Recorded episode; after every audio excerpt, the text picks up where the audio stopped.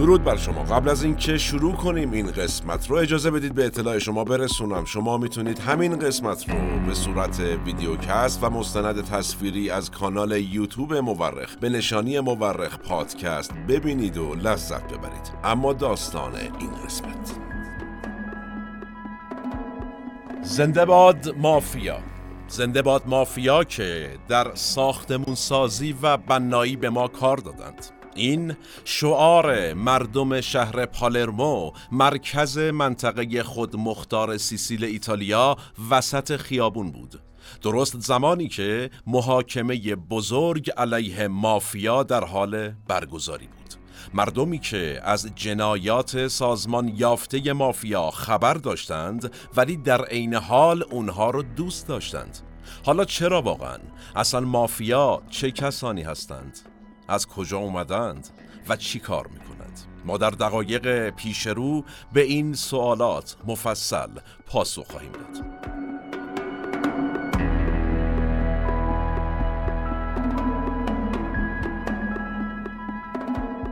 سلام من احمد آشمی هستم و این اپیزود پنجاب و پنجم از پادکست مورخه که تیر ماه 1402 منتشر میشه. ما در این قسمت از پادکست مورخ چهار منبع اصلی داریم. اول کتاب تاریخ و عملکرد مافیا. دوم کتاب مافیا قدم اول نوشته آرند اشنایدر و همینطور سوم و چهارم گزارش های دو خبرگزاری معتبر بی بی سی و یورونیوز. خوب اینجا این توضیح رو هم بدم که جالبه کتاب اولی که به عنوان منبع ازش نام بردم یعنی کتاب تاریخ و عملکرد مافیا نوشته یک نویسنده گمنامه. چرا گمنام؟ مشخصا به دلیل ترس از مافیا. به اعتقاد اغلب مورخین تاریخ بیش از آن که علم باشه یک هنره. هنره کنار هم گذاشتن شواهد. ما در پادکست مورخ هر بار یکی از پازل های تاریخ رو کنار هم می‌ذاریم.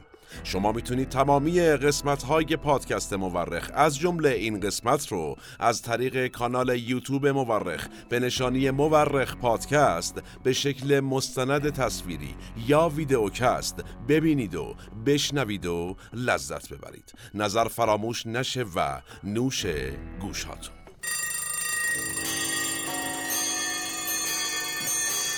البته که مافیا مختص یک کشور و یک دین یا یک دست آدم خاص یا یک بازه تاریخی یا یک کسب و کار مشخص نیست. میگید نه. ملاحظه بفرمایید. سهم و لرس پدران خود دانستند و امروز پشت مافیاهای خودرو هستند و حتی نهادهای بالادستی را دچار اشتباه محاسباتی کردند و تنز این سخنان سرکار خانوم سارا فلاحی نماینده فعلی مجلس ایران بود. در رابطه با چی؟ مافیای خودروی ایران یعنی چی؟ یعنی یک مقام رسمی مطلع از وجود مافیا در ایران خبر داده پس ما الان دیگه اینو می‌دونیم که در کنار مافیای سیسیل و آمریکا و غیره که می‌خوایم مفصل دربارش صحبت بکنیم ما در ایران و در کشورمون هم مافیا داریم, داریم.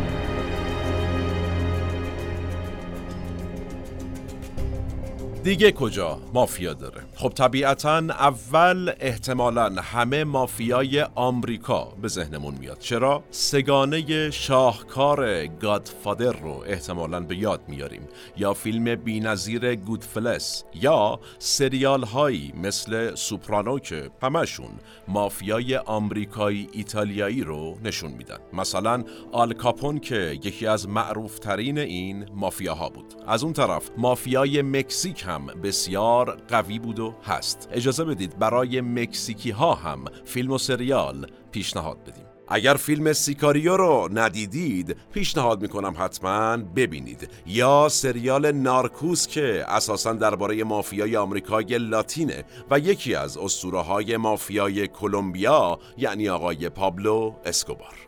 در شرق آسیا هم مافیاهای معروفی داریم. مثل قطعا می‌دونیم یاکوزاهای ژاپنی یا ترایادهای چینی. ولی در نهایت در ادبیات امروز به همه اینها میگیم مافیا. در واقع مافیا انقدر گسترده و مشهور بوده و هست که امروزه به یک صفت تبدیل شده و به تمام گروه های خلافکار و جنایت های سازمان یافته در سراسر دنیا این اسم مافیا اطلاق میشه. حتی یک بازی بسیار معروف هم داریم که در سراسر دنیا معروفه و تبش هم سالهاست. در ایران بسیار داغ شده. حالا سوال چطور و کجا متولد شد این مافیا؟ برای پاسخ دادن به این سوال باید بریم در دل تاریخ و داستان یکی از جزایر مهم دریای مدیترانه رو روایت کنیم. آماده اید؟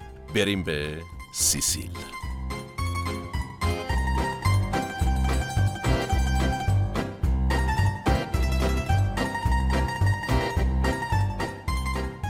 1500 سال قبل از میلاد مسیح سیسیل یک جزیره خالی از سکنه بود. تا اینکه دو قبیله به اسم سیکانی ها و سیکل ها به این جزیره اومدن و برای صدها سال اونجا ساکن شدن این وضعیت تا 734 سال قبل از میلاد ادامه داشت تا چه اتفاقی افتاد یونانیان در یکی از کشور گشایی هاشون اومدن سیسیل اونجا رو تصرف کردن و اقوامی که اونجا زندگی می کردند رو هم برده خودشون کردند. چند صده این وضعیت ادامه داشت تا این بار یه قدرت بزرگ دیگه اون زمان یعنی کارتاژ ها یا همون فنیقی ها به سیسیل اومدن یعنی در واقع به سیسیل حمله کردن. اگر کتاب تاریخ رو در دوران مدارسمون به یاد بیاریم یادمون میاد که اسم فنیقی ها رو به عنوان مخترعین الفبا احتمالا شنیدیم و به یاد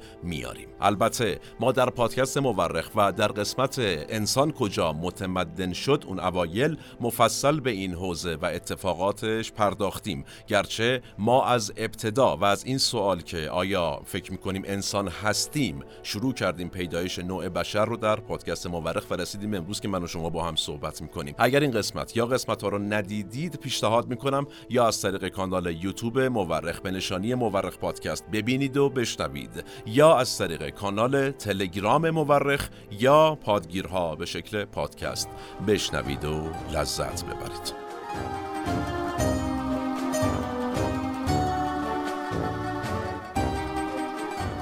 کارتاژ ها و یونانیان بر سر این جزیره یعنی سیسیل که جزیره مهمی بود می جنگیدند که رومیان. شستشون خبردار شد که چه خبره و چه جای خوبی اینجا و به سیسیل حمله کردند. دلیل این جنگ قدرت در سیسیل چی بود حالا؟ موقعیت جزیره سیسیل. طوری بود که اگر کسی موفق می شد فتحش کنه به کل مدیترانه تسلط داشت. بیایم جلوتر. برسیم به سال 211 قبل از میلاد. رومی ها پیروز جنگ شدند و سیسیل شد بخشی از امپراتوری روم. رفتار رومیان با مردم سیسیل حالا چطور بود؟ همون رفتاری که یونانیان باهاشون داشتند. یعنی برده می‌دیدند اونها رو و ظلم می‌کردند بهشون. وقتی امپراتوری روم دو تکه شد یعنی شرقی و غربی شد سیسیل شد جزئی از امپراتوری روم شرقی یا همون بیزانس. ولی چون فاصلش با مرکز امپراتوری زیاد بود هر از چندی اقوام مختلف حمله می کردند و جزیره رو غارت می کردند. باز من تو پرانتز بگم که ما در قسمت سقوط امپراتوری ها روم باستان مفصل پرداختیم به روم و این شرقی غربی بودن و اینکه اصلا چه اتفاقی براش افتاد به وجود اومد و چطور از بین رفت. که باز پیشنهاد می‌کنم یوتیوب و کانال مورخ و پادگیر ها ببینید و بشنوید و لذت ببرید. بریم ادامه بحث. سال 850 میلادی در جنگ های صلیبی این بار سیسیل به اشغال کی در اومد؟ اعراب مسلمان. اصلا چه خبره؟ باز البته باز مجبورم بگم. ما جنگ های صلیبی را مفصل پرداختیم. بگذاریم. این وضعیت تا 1090 میلادی ادامه داشت تا اینکه نورمان ها که یکی از اقوام وایکینگ ها بودند اومدن سیسیل و اونجا یک پادشاهی تشکیل دادند. و باز کمی جلوتر بیاییم.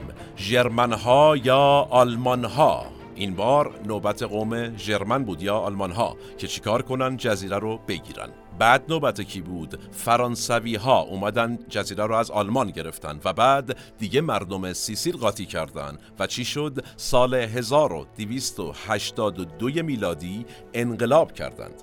بعد که انقلاب کردند از اسپانیا رفتن خواستن آقا بیا مورد از دست این فرانسویا نجات بده. اسپانیا هم اومد و اوضاع برای چند قرن بدتر از قبلم شد. یعنی از چاله در اومدن افتادن تو چاه در حوزه ظلم و در واقع برده بودن. این وسط البته اتریش یه مدت سیسیل رو از اسپانیا گرفت اما اسپانیا دوباره اومد و پسش گرفت. و بعد هم نوبت ایتالیایی ها بود که سیسیل رو مال خود کنن. کی؟ در میانه قرن 19 میلادی.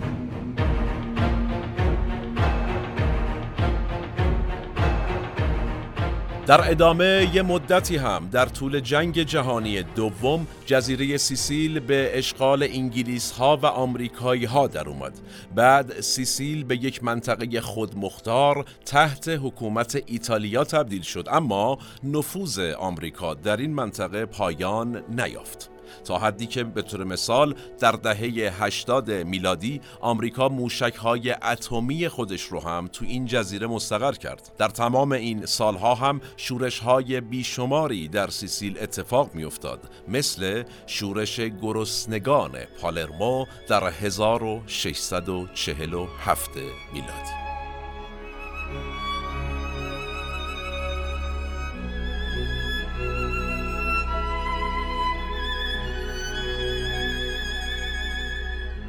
بله این مختصر تاریخ 2500 ساله سیسیل. تاریخ سیسیل تاریخی است پر از استعمار و بندگی و البته درد و رنج و شورش و انقلاب و مقاومت کم و بیش سری. مردم سیسیل بعد از 2500 سال تحت اشغال بودن دیگه حتی body language هم دیگه را هم بلد بودن. یعنی انقدر تحت ظلم و ترس و بندگی بودند حالا چشمک ها و علامت ها و حتی نگاه های معنادار خودشون رو داشتند و دارند. تبدیل شدند مردم سیسیل به مردمی نادان ولی بسیار بسیار بسیار باهوش و پرغرور. یک روزی دادستان کل ایتالیا بعد از محکوم کردن مافیای سیسیل به هزاران سال زندان گفتش که در سیسیل حتی عادی ترین افراد هم دارای هوش خارق ای هستند. حالا این دادستان یادمون بمونه جلوتر باهاش مفصل کار داریم. حالا این هوشی که آقای دادستان می‌گفت کجا استفاده شد؟ در راستای انجام جرایمی سازمان یافته ازش استفاده شد. البته جرایمی که سیسیلی ها ازش شرمسار نیستند. اونها برای صدها سال جنایت دولت هایی رو دیده بودند که بخشی از مردم دنیا به این جنایت ها افتخار می‌کردند. به این ظلم هایی که به سیسیلی ها شده بود افتخار می‌کردند در تاریخشون. حالا سوال سیسیلیا می‌دونید چی بود؟ جالبه شاید به نوعی نگاه بکنیم حق بدیم بهشون. می‌گفتن چرا آدم کشتن برای دولت ها افتخار باشه ولی برای مافیا شرمساری باشه. زکی.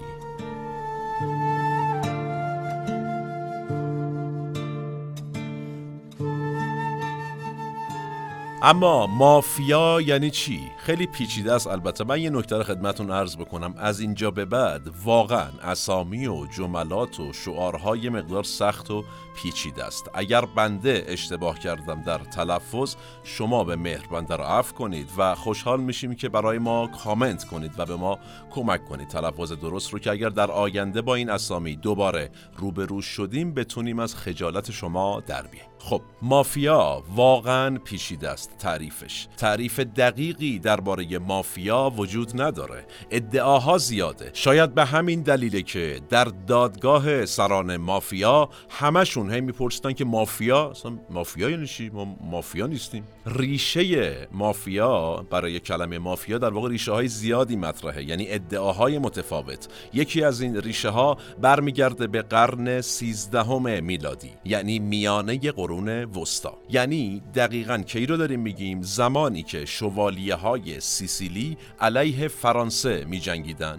مافیا مخفف شعار جنگی این شوالیه های شورشی بوده حالا شعار چی بوده؟ این بده مرتعی فرانچس ایتالیا انیلا یعنی چی؟ یعنی مرگ بر فرانسه زنده باد ایتالیا دقت کنیم که مخفف این شعار یعنی مرتای فرانچس ایتالیا انلا اگر اولاشو کنار هم بذاریم میشه مافیا. این یک روایت. یه سریا هم میگن ریشه عربی داره این کلمه مافیا یعنی ریشه عرب براش قائلن. بالاخره سیسیل یه زمانی هم مستعمره اعراب بوده دیگه. گفتیم قبلتر از این. میگن مافیا از ریشه عربی معاف گرفته شده که یعنی چی؟ به معاف از مجازات بودن اشاره می‌کنه. یا یه سریا میگن از کلمه مافیوسو اومده که خودش از عبارت عربی ماهیاس گرفته شده. یعنی چی؟ یعنی مبارزه پرخاشگرانه. یه سری هم میگن که مافیا از اسم آقای جوزپ ماتزینی گرفته شده. کی بودیشون استقلال طلب سیسیلی که در قرن 19 هم علیه فرانسویان می جنگیده یعنی چی؟ این خیلی بده. ماتزینی اوتوریتزا فورتی اینچندی آولنامنتی خیلی سخت است واقعا. حالا این یعنی چی؟ مخففش رو بذاریم کنار هم. اولا اول حروفش میشه مافیا. بعدم معنیش چیه؟ میگه که ماتزینی دزدی آتش زدن و مسموم کردن را مجاز می‌داند.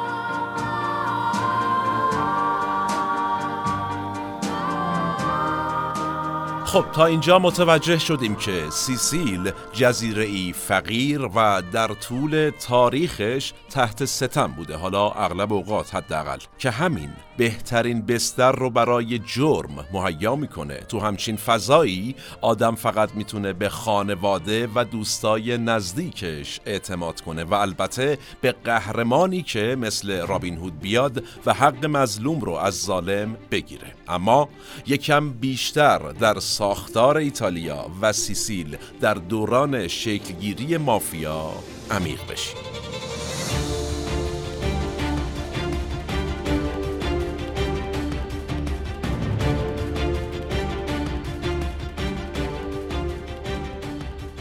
اوایل قرن 19 میلادی ایتالیا کشوری بود که به شکل فئودالی یعنی ارباب رعیتی اداره می‌شد. یه سری ملاک و زمیندار پولدار آقایی می‌کردن و بقیه مردم در قالب رعایا برای این ارباب ها و روی زمین های اونها کار می‌کردند. وضعیت سیسیل هم دقیقا همینطوری بود تا در 1812 قانون ارباب رعیتی از بین میره در سیسیل. چی بوده این قانون؟ قانونی بوده که می‌گفته زمین های هر ارباب بعد از مرگش به پسر بزرگش می‌رسه و این قانون در 1812 در سیسیل ملغا میشه. یعنی زمین ها دیگه مروسی نبودند. پس دهقان هایی که روی زمین های ارباب ها کار می‌کردند میان یه بخشی از زمین ها رو می‌خرن یا تصرف می‌کنن. چرا؟ تا دیگه ارباب بالا سرشون نباشه و حاصل دست رنجشون به خودشون برسه.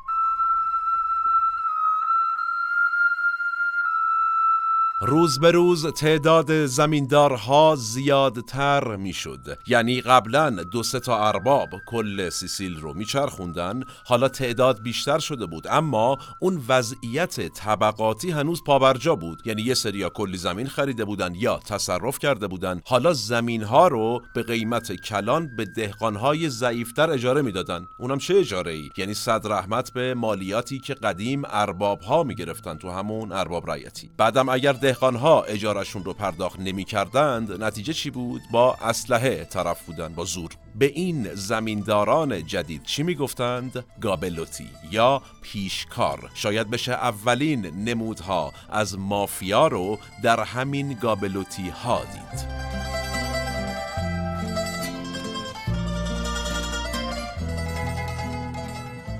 در 1860 ایتالیا توسط آقای ماتزینی که قبلتر راجب ایشون و البته راجب شوار سختش صحبت کردیم تبدیل به یک کشور متحد شد. زمین هایی که در دست کلیسا بود هم به دست کشاورزا افتاد. اما این وسط همه زمیندار نشده بودند. یه سری سرشون مونده بود بیکلاه. از اون طرف شمال ایتالیا داشت صنعتی می‌شد و روم تبدیل شده بود به موتور تولید ثروت برای کشور اما در جنوب رکود اقتصادی بود و بیکاری و فقر. به خصوص در همین سیسیلی که داریم دربارهش صحبت می‌کنیم که اوضاعش خیلی بحرانی تر از جاهای دیگه بود در ایتالیا. در نتیجه اونایی که زمین نداشتند که در واقع کاری هم نداشتند با این اصاف شروع کردند به چی؟ دزدی کردن از زمیندارها.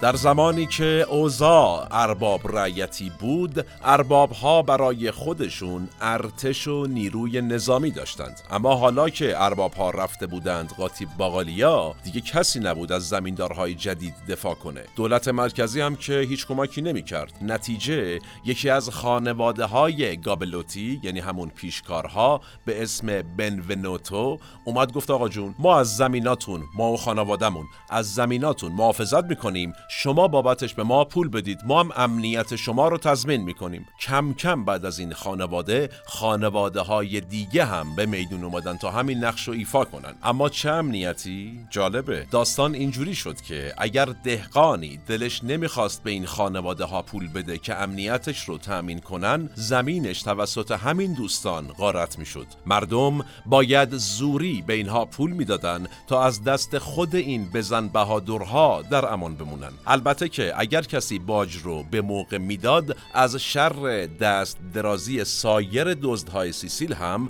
در امان بود. واقعا.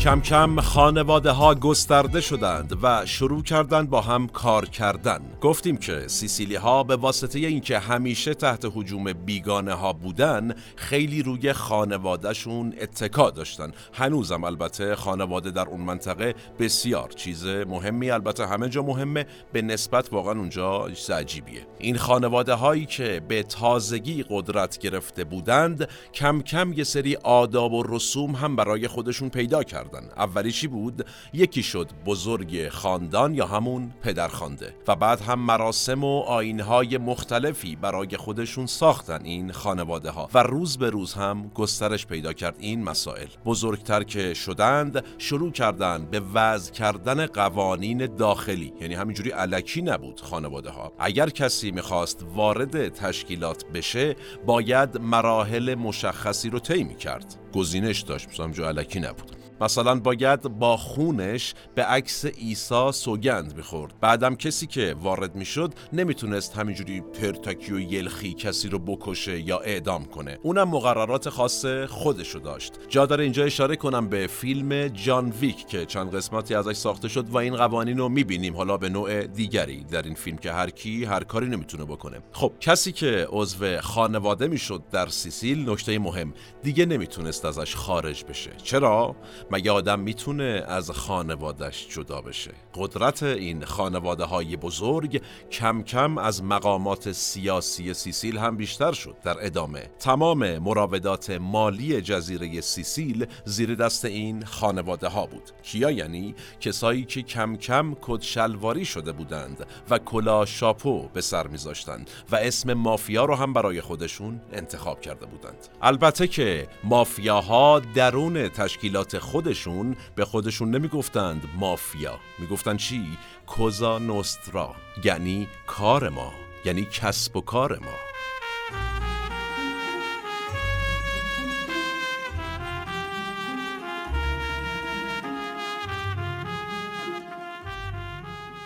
البته ساز و کار مافیا در سرتاسر سر تاریخ سیسیل وجود داشته به خصوص در دوران سلطه اسپانیا. می‌دونیم که چون این سازوکاری یعنی انجام جرمهای سازمان یافته و سودجویانه با حمایت سیاستمداران ضعیف و فاسد و با استفاده از خشونت تقریبا همه جا همیشه بوده. هنوزم هست. یعنی تاریخ تکرار میشه. هر روزم تکرار میشه. تو سیسیل که همیشه مستعمره بوده شاید از خیلی جاهای دیگه دنیا بیشتر فقط این شرایط وجود داشت. اما با شکلگیری ایتالیای متحد و طی فرایندی که قبلتر از این توضیح دادیم این وضعیت خیلی گسترده شد و خیلی متشکل تر از قبل شد خیلی نظاممند شد و اسم مافیا رو هم به خودش گرفت.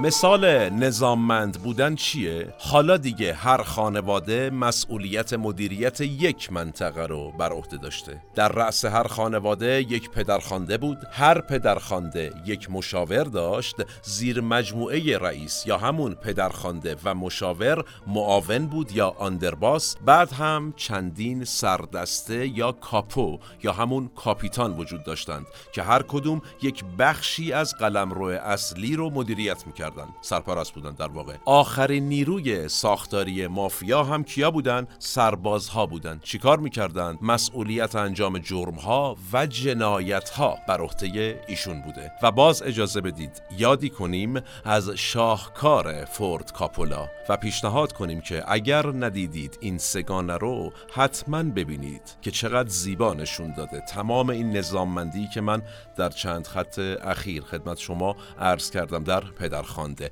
جالب خود ساخت سگانه پدرخوانده اگر بخوایم دربارش صحبت بکنیم و داستانهاش یک پادکست مفصلی است که بسیار جذابه. اگر دوست داشتید از چم و خم بدبختی های ساخت این سگانه بیشتر بدونید برای ما بنویسید و ما برای شما از تهدیدهاش خواهیم گفت. در نهایت به بهانه این فیلم یادآوری بکنم که یکی از قلمروهای مافیای سیسیل روستایی است به نام روستای کورلئونه در استان پالرمو. روستایی که به واسطه سگانه پدرخوانده بسیار معروف شد.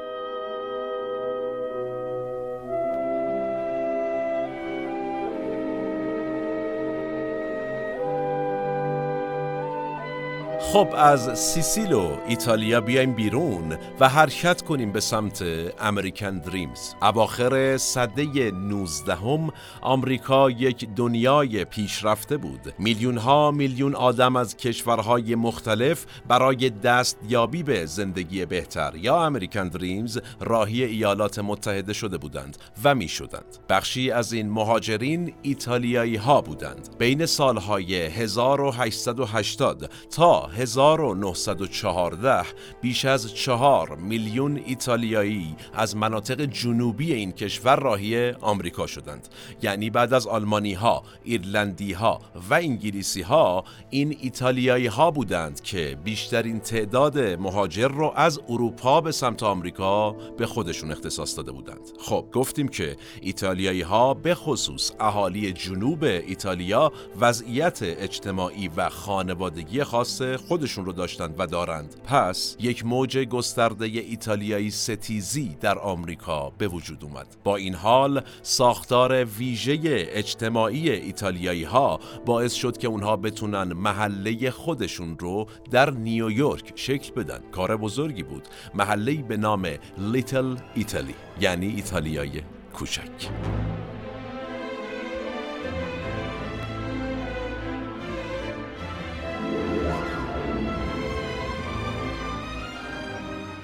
اصولا نسل اول مهاجرین به این راحتی در جامعه جدید پذیرفته نمیشن و کار سختی برای ادامه زندگی دارند در جایی که بهش مهاجرت کردند. نسل اول مهاجران ایتالیایی هم همینطور بودند در آمریکا در سختی و فقر زندگی کردند و همین که تونسته بودند محله خودشون رو پایگذاری کنند گل کاشته بودند. نسل دوم اما نمی‌خواستند به سرنوشت پدرانشون دچار بشن. در نتیجه از یکی از مزیت‌های جایی که ازش اومده بودند استفاده کردند چی؟ مافیا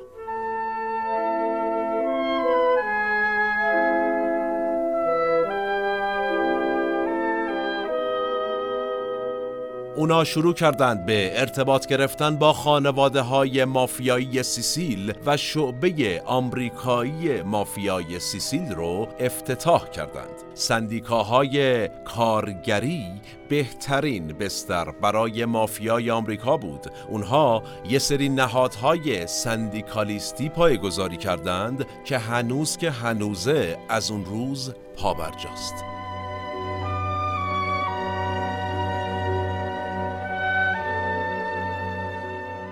اما اوج قدرت گرفتن مافیای ایتالیایی آمریکایی با تصویب یک قانون اتفاق افتاد. یه شبه ره صد ساله طی شد. قانونی که حالا ازش به عنوان یکی از بدترین قوانین وضع شده در ایالات متحده یاد میشه. قانون منع فروش مشروبات الکلی که در 1920 میلادی وضع شد. قانونی که با خودش یک دهه جنایت و وحشت به آمریکا آورد. ما در این رابطه مفصل و سایر البته اتفاقات این حوزه در رابطه با تاریخ مشروبات الکلی در قسمتی به همین نام در پادکست مورخ صحبت کردیم که اگر ندیدید یا نشنیدید پیشنهاد می‌کنم از طریق کانال یوتیوب مورخ ببینید و بشنوید چون ارزش دیدن داره بسیار. ولی اگر علاقه مند به شنیدن و پادکست و حالت صوتی هستید از طریق کانال تلگرام مورخ و یا پادگیرها به صورت صوتی بشنوید و لذت ببرید.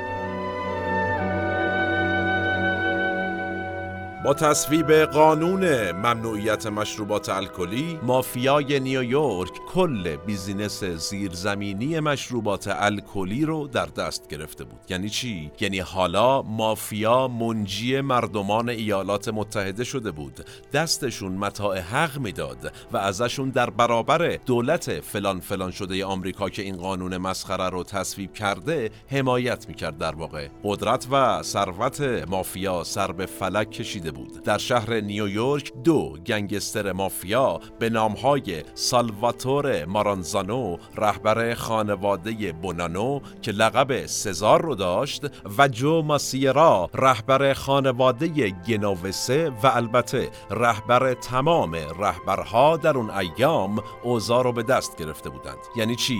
یعنی دو نفر از پدرخوانده های پنج خانواده اصلی مافیای نیویورک. اما کم کم بین این دو خانواده اختلاف پیدا شد. من اختلاف میگم شما اختلاف میشنوی. اختلافی که تبدیل شد به جنگی خونین. جنگی که از 1921 تا 1931 میلادی ادامه داشته. یعنی شما حساب کن از جمع دو جنگ جهانی بیشتر بوده. زمان جنگ این دو خانواده. مهمترین این جنگ ها هم جنگ کاستلاماره بود. چرا؟ در این جنگ دیویست نفر از اهالی نیویورک و نیوجرسی کشته و برای همیشه ناپدید شدند.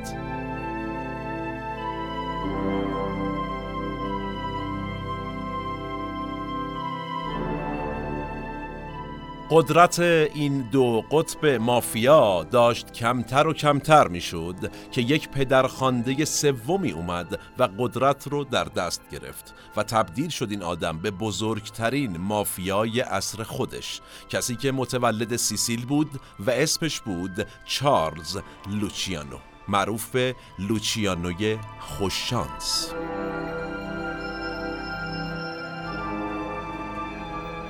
چرا خوششانس بهش می‌گفتند؟ به خاطر اینکه یک رئیس مافیای دیگه که اسمش بود آقای آلکاپون هی می‌خواست ایشون رو بکشه ولی لوچیانو هی زنده میموند لوچیانو تمام گروه های تبهکار آمریکا اعم از مافیای ایتالیایی آمریکایی گروه های ایرلندی و یهودی رو متحد می‌کنه و کاری می‌کنه که همه با هم کار کنن و به رهبرشون که آقای لوچیانو باشه کمیسیون بدن. بابت چی؟ بابت تجارتشون دیگه. ببین زورو ایشون خدمت بزرگشون چی بوده؟ سندیکای ملی جنایتکاران رو راه میندازه. یعنی مثلا جواز هست مثلا می‌شده گرفت. و یک شبکه از خلافکاران می‌سازه ایشون که هنوز که هنوزه هم کامل از بین نرفته.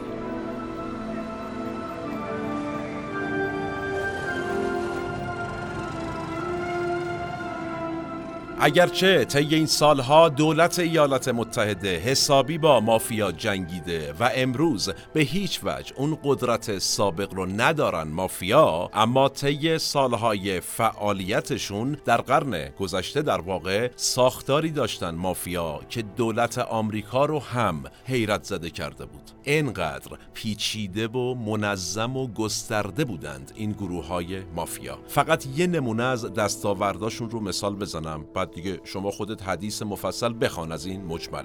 شهری که تماما به دست مافیا بنا شده وسط بیابون و به بزرگترین مرکز تفریحی دنیا تبدیل شده. لاس وگاس.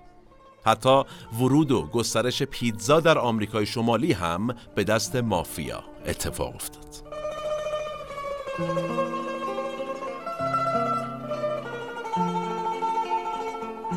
اسلحه تامیگان، کتشلوار و کراوات شیک، کلا شاپو و سیگار برگ و ماشین و خونه های آنچنانی. اینها نماد مافیای آمریکا بود.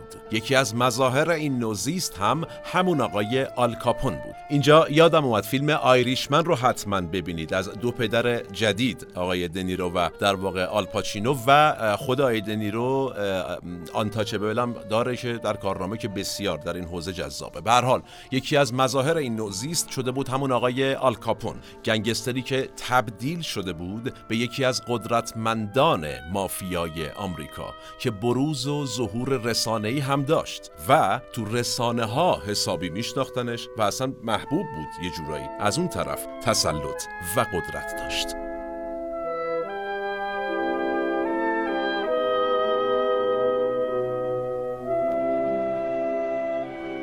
حالا همون زمان در ایتالیا چه خبر بود؟ از آمریکا گفتیم مفصل تقریبا البته. مافیای سیسیل تا دهه هفتاد میلادی جلون می‌داد ولی اینجا ورق برمیگرده در این دهه داستان برای گروه های مافیا عوض میشه. چطوری؟ با ظهور یک مرد قانون. آقایی به نام جیووانی فالکونه.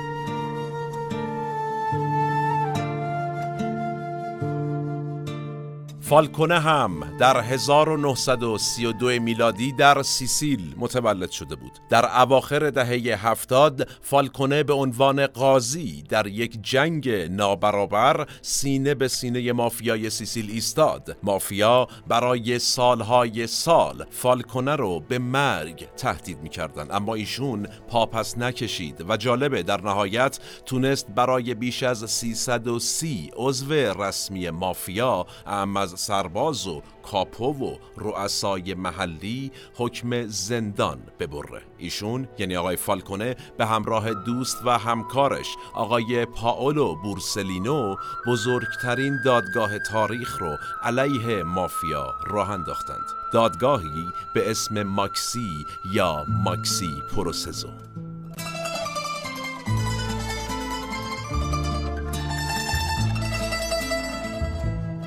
اون ابتدا گفتم در خیابون شعار می‌دادند و گفتم به یاد داشته باشید مال ایشون و کاری بود که انجام داد. شاهکاره آقای فالکونه و همکارش طی 6 سال یعنی از 1986 تا 1992 میلادی علیه مافیای سیسیل در ساختمونی به شکل پناهگاه بتونی این دادگاه ها رو برگزار کردند که نتیجهش مجموعه احکامی به مدت 2650 پنج سال حبس علیه اعضا و رؤسای مافیا شد که آقای فالکونه امضاشون کرده بود. این وسط دو رهبر بزرگ مافیای سیسیل به نامهای توماسو بوسکتا و سالواتور کانتورنو در دادگاه محکوم شدند و طی دادگاه ها مشخص شد این دو نفر تبدیل شده بودند به خبرچین و این خبر عین بمب جامعه سیسیل و مافیا رو تکون داد.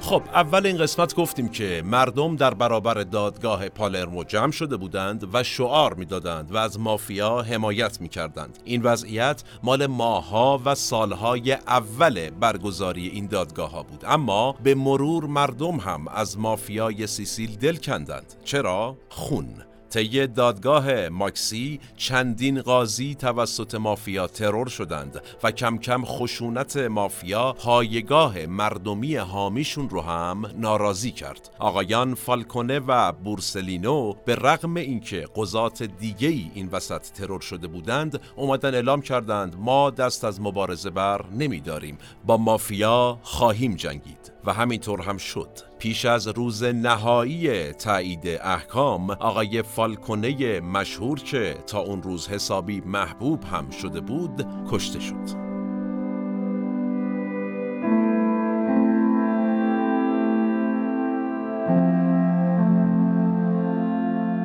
اما چطور این اتفاق افتاد؟ مافیای ایتالیا چندین بار اقدام به ترور فالکونه کرده بود اما موفق نبود تا اینکه در روز پیش از انتشار احکام نهایی فالکونه به همراه همسرش و سه پلیس محافظش توسط بمبی نیم تونی 500 کیلوگرم که در جاده محل عبور ایشون کار گذاشته شده بود کشته میشه دو ماه بعد بورسلینو هم با بمبی که تو ماشینش کار گذاشته شده بود کشته شد. صحنه قتل فالکونه و تصویر بزرگراهی که نیمیش به خاطر انفجار فرو ریخته و اگر ما را از طریق یوتیوب تصویری می‌بینید احتمالا دارید صحنه‌ای ازش رو مشاهده می‌کنید تبدیل شد به یکی از تأثیرگذارترین صحنه ها بر اذهان مردم ایتالیا.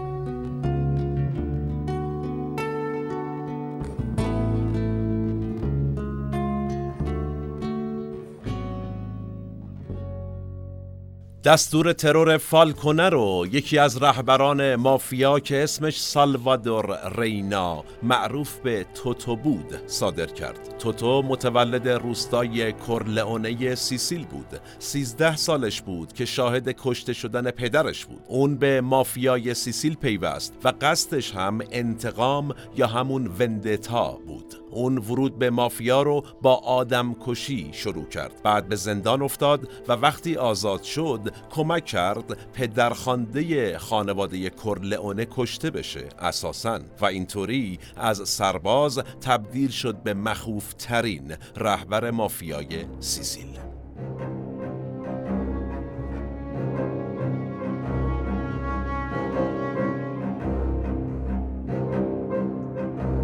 خانواده کورلئونه و مافیای کوزانوسترا به رهبری توتو رینا از دهه هفتاد تونست محدوده فعالیتش رو از جنوب ایتالیا تا آمریکای شمالی گسترش بده و تو تمام این مناطق قاچاق هروئین انجام بده. توتو انقدر جنایت کرده بود که در بین سران مافیا به توتوی جانور مشهور شده بود. در دهه 80 توتو دست به پاکسازی درونی مافیا زد که ازش به عنوان کشتار یاد می‌کنن. گفته میشه توتو در قتل دیویست نفر مستقیما دست داشته. اما بعد از اینکه توتو قاضی فالکونه رو کشت خیلی از رهبران مافیا فهمیدن که دیگه صبر مردم لبریز شده و در نتیجه شروع کردن به همکاری با پلیس.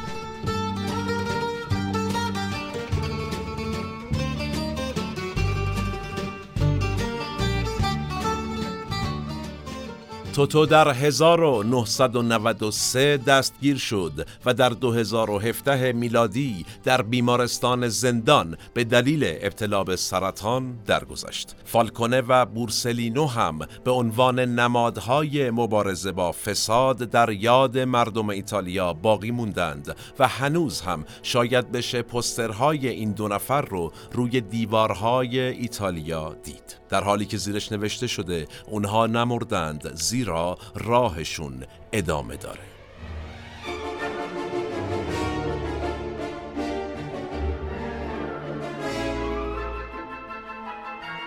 سال 1992 همسر یکی از های فالکونه که در انفجار کشته شده بود در یک سخنرانی حسابی شور و احساسات مردم رو علیه مافیای سیسیل تحریک کرد. اون گفت شما رو میبخشیم اما باید زانو بزنید باید عوض شوید. هرچند شما هرگز عوض نخواهید شد.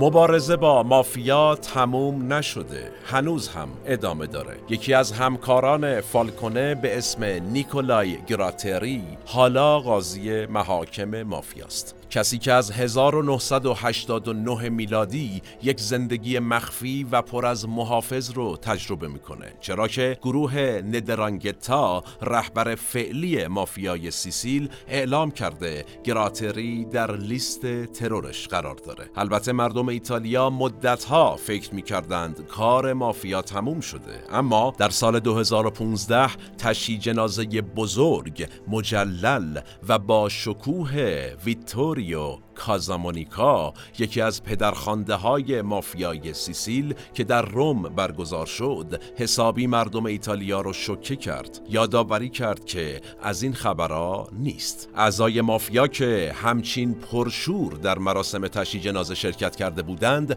پلاکارت هایی داشتند که روش نوشته شده بود ویتوریا روم را فتح کردی حالا نوبت بهشت است.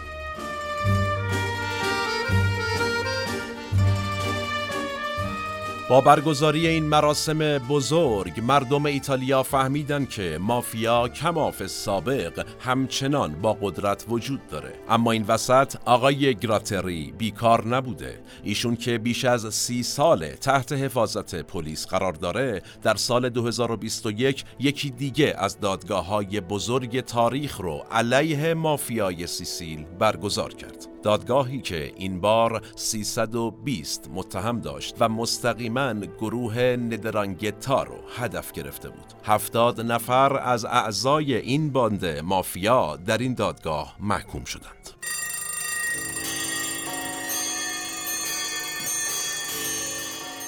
داستان مافیای ایتالیا و آمریکا خیلی جذابه. به همین دلیله که تبدیل شده به یکی از جذابترین ژانرهای سینما. با این حال برای مردمی که تحت ستم تبهکاران مافیایی زندگی می کنند داستان یا فیلم های گروه های تبهکاری که بر اونها ظلم می کنند خیلی هم جذاب نیست. برای مثال به قصه ای که بین ما مردم ایران با انواع مافیای ایرانی مثل مافیای خودرو شکل گرفته توجه کنیم که ابتدای این قسمت رو با صدای نماینده مجلس این مرزوبوم شروع کردیم در این رابطه. توجه کنیم به این مسئله تا ببینیم مافیا فقط در داستان و فیلم جذابه نه در واقعیت. البته مافیای خودرو جزو معدود مافیاهایی است که امروز برای من و شما قابل رویت. زمان ما به فرجام رسید و کلام ما هم. من احمد آشمی هستم و تنها نیستم. این اپیزود هم به همت تیم پادکست مورخ در استودیو پیکان تهیه و تولید شد. تا چند روز آتی و